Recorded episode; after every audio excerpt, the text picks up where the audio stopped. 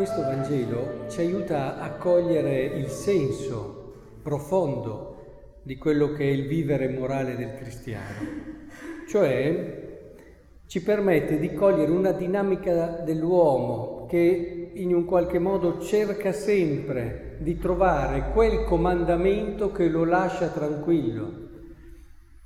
Qui la questione è quella del matrimonio, della fedeltà, e questi farisei si avvicinano per metterlo alla prova e lui dice che cosa vi ha ordinato Mosè? Mosè ha permesso di scrivere un atto di ripudio, di ripudiarla. E Gesù risponde, per la durezza del vostro cuore gli scrisse per voi questa norma, ma dall'inizio della creazione Dio li fece maschio e femmina, per questo l'uomo lascerà suo padre, sua madre. Allora, quante volte il comandamento viene utilizzato dal nostro cuore per sentirci a posto. Bene, abbiamo fatto quello che dovevamo. Capite, adesso voglio che comprendiate l'atteggiamento che ci sta dietro, non che sia giusto o meno, ma è l'atteggiamento che c'è dietro. Il comandamento non tanto per sentirsi tranquilli e quando lo si vive così la critica è dietro l'angolo, il giudizio è dietro l'angolo perché è la logica che lo richiama subito. Perché se io faccio una cosa per stare bene, per essere tranquillo, per sentirmi a posto, è come se preparassi una cosa che conseguenza c'è l'altra. Cioè il giudizio lo posso fare in modo velato, lo posso fare con intelligenza, lo posso fare eh, in un modo che quasi sembra una lode e poi dopo hai saputo di quello là che e, e alla fine faccio sapere questa cosa, cioè i modi sono infiniti, però la logica è la conseguenza.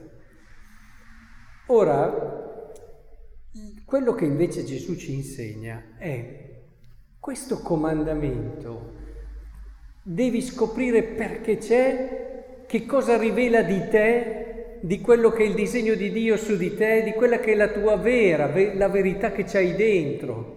Cerca quella connaturalità, quella meglio, quella corrispondenza tra quello che c'è dentro nel tuo cuore e questo comandamento. Accendi quella scintilla che è l'anima del comandamento, che è vita.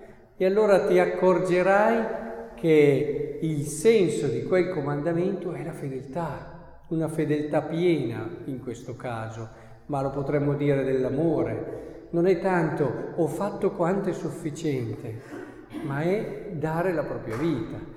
Oppure non è tanto, eh, ho cercato di rispettare un po' tante regole eh, di, di civiltà, di diritto civile, eccetera, ma è anche essere solidali e condividere fino in fondo col fratello il suo destino. Insomma, potremmo metterci lì e se arriviamo a quella scintilla e comprendiamo che noi siamo più noi, noi siamo più veri, grazie a questo stile, la gioia che c'è in uno stile del evangelico è, come dire, unica. Quante volte vi ho ripetuto, è la, bella, è la vita più bella che c'è.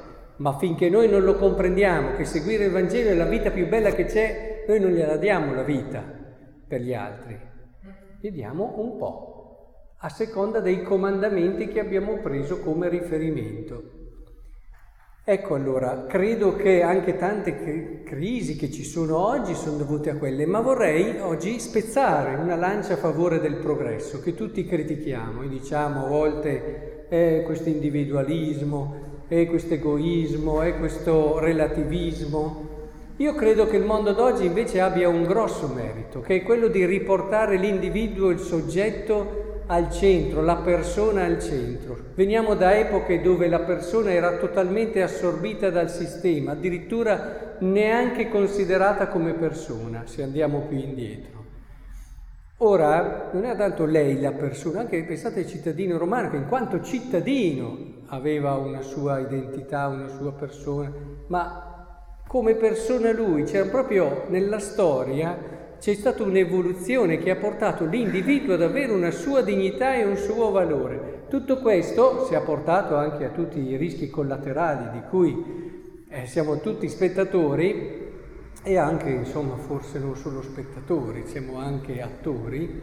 E credo che sia importante cogliere che ha dato però quello spirito, cioè tu devi cercare anche una tua gioia, una tua pienezza, una tua realizzazione. È vero che dobbiamo allontanare il mito dell'amore puro, io seguo per sentirmi bene, per potermi esprimere, però dall'altra parte immaginate quante volte si osservavano le regole per quito vivere, per pace, perché c'era un sistema fatto così, per anche tanti matrimoni si sono portati avanti, ma perché o la moglie, spesso la moglie, eh, si rassegnava, aveva un ruolo che era riconosciuto fino a lì, si andava avanti, tutti in pace, tutti tranquilli, però mancava quel vivere, quello che è il comandamento dell'amore in un matrimonio fino in fondo, mettendoci se stessi. Quindi è molto più difficile oggi perché c'è da una parte questa spinta che valorizza l'individuo, quello che vive, quello che sente, che però è anche positiva.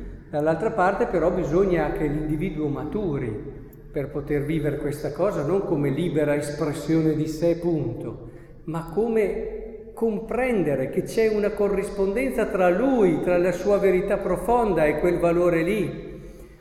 E, e, allora ecco che la fedeltà la si vive in due, la si vive rinnovando continuamente l'amore, si cerca quella verità d'amore che c'è dentro e ci sta dietro e giorno dopo giorno si cerca di esserci tutti in questa storia d'amore, con tutto il proprio essere. E questo vale per tutti i comandamenti. Io credo che siamo in una fase difficile, e il relativismo è un'espressione, e la confusione anche, però siamo in una fase che può portarci ad una crescita, ad un salto etico dal punto di vista dell'anima, della morale, importante. Dobbiamo riconoscerlo, questo è fondamentale ed è decisivo. Intanto noi portiamo il nostro piccolo contributo, che è quello di cercare di capire il senso profondo del Vangelo e di viverlo fino in fondo. Fermatevi spesso dietro qualche comandamento cercando di capire qual è l'anima, qual è la verità di questo comandamento, cosa dice di me della verità di me. E vedrete che giorno dopo giorno non vi accontenterete più di viverlo al minimo per sentirvi tranquilli o al medio per sentirvi bravi, ma lo vivrete al massimo in un'umiltà che vi libera.